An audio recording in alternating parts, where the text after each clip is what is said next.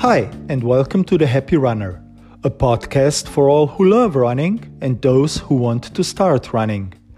My name is Roman, and today I will talk about warm up and cool down.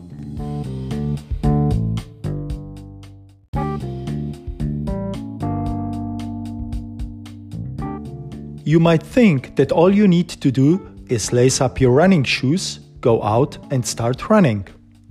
And after you finish your run, just go back home and shower. But there's more to it.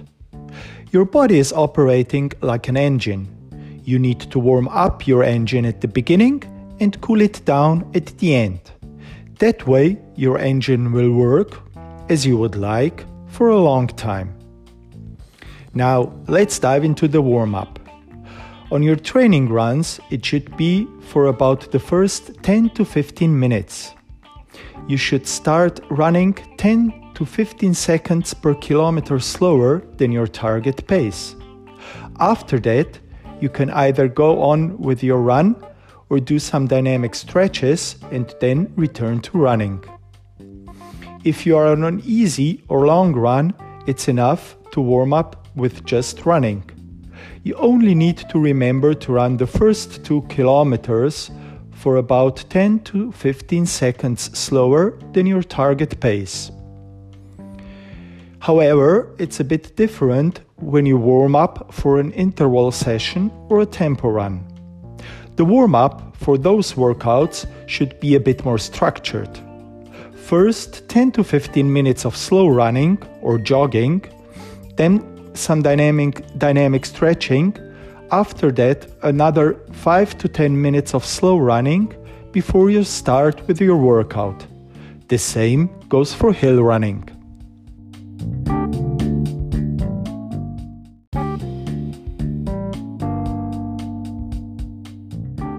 What about the warm up for races?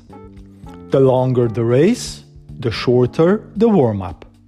For a marathon, it's enough to do some 5 to 10 minutes of jogging, maybe 2 to 300 meter strides at race pace, and after that, some dynamic stretches.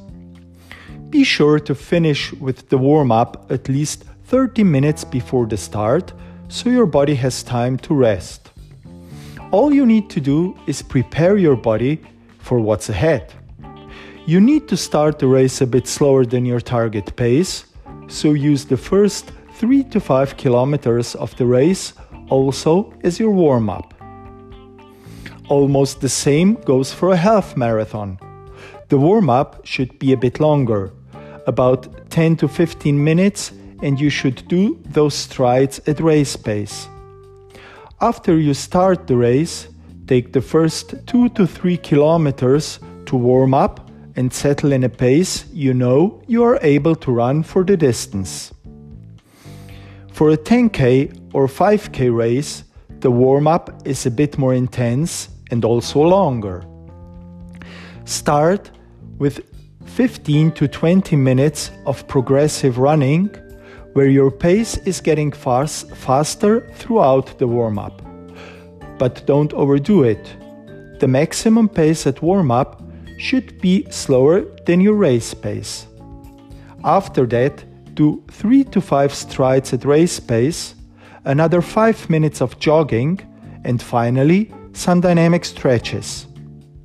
You should finish with the warm up just about 10 to 15 minutes before the start. Remember, never start with stretching. Your muscles need to be warmed up first.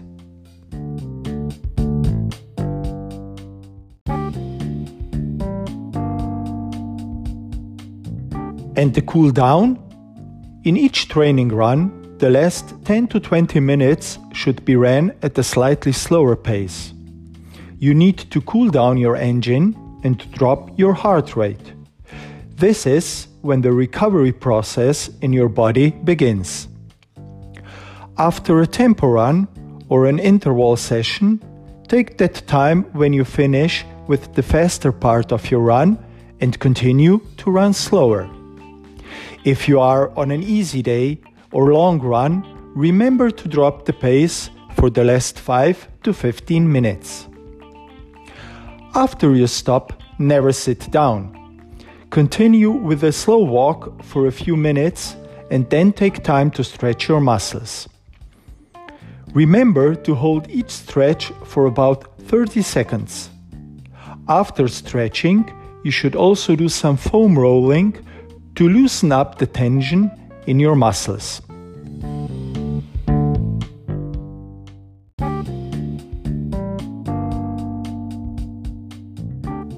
What about cool down after a race? When crossing the finish line, your work is not done. After a marathon, don't sit down but instead stand on your feet and walk. You need to get in control of your blood pressure. Do some stretching and as soon as you can, also foam rolling. The same goes for those who run a half marathon in about 1 hour 45 minutes or slower. I know it's tempting to just sit down, but believe me, you will recover much faster if you cool down with a walk and some stretching. For those running faster, I recommend some slow jogging for about 10 to 15 minutes and after that, stretching and foam rolling. When crossing the finish line of a 10k or 5k race, you should also take time and do 10 to 20 minutes of cool down jogging and some stretching before sitting down with your running buddies and foam rolling as soon as you get the chance. Now you also know why in the training plans published at our webpage runandsmile.net the distance of running on race day is longer than the race itself because you need to warm up and cool down.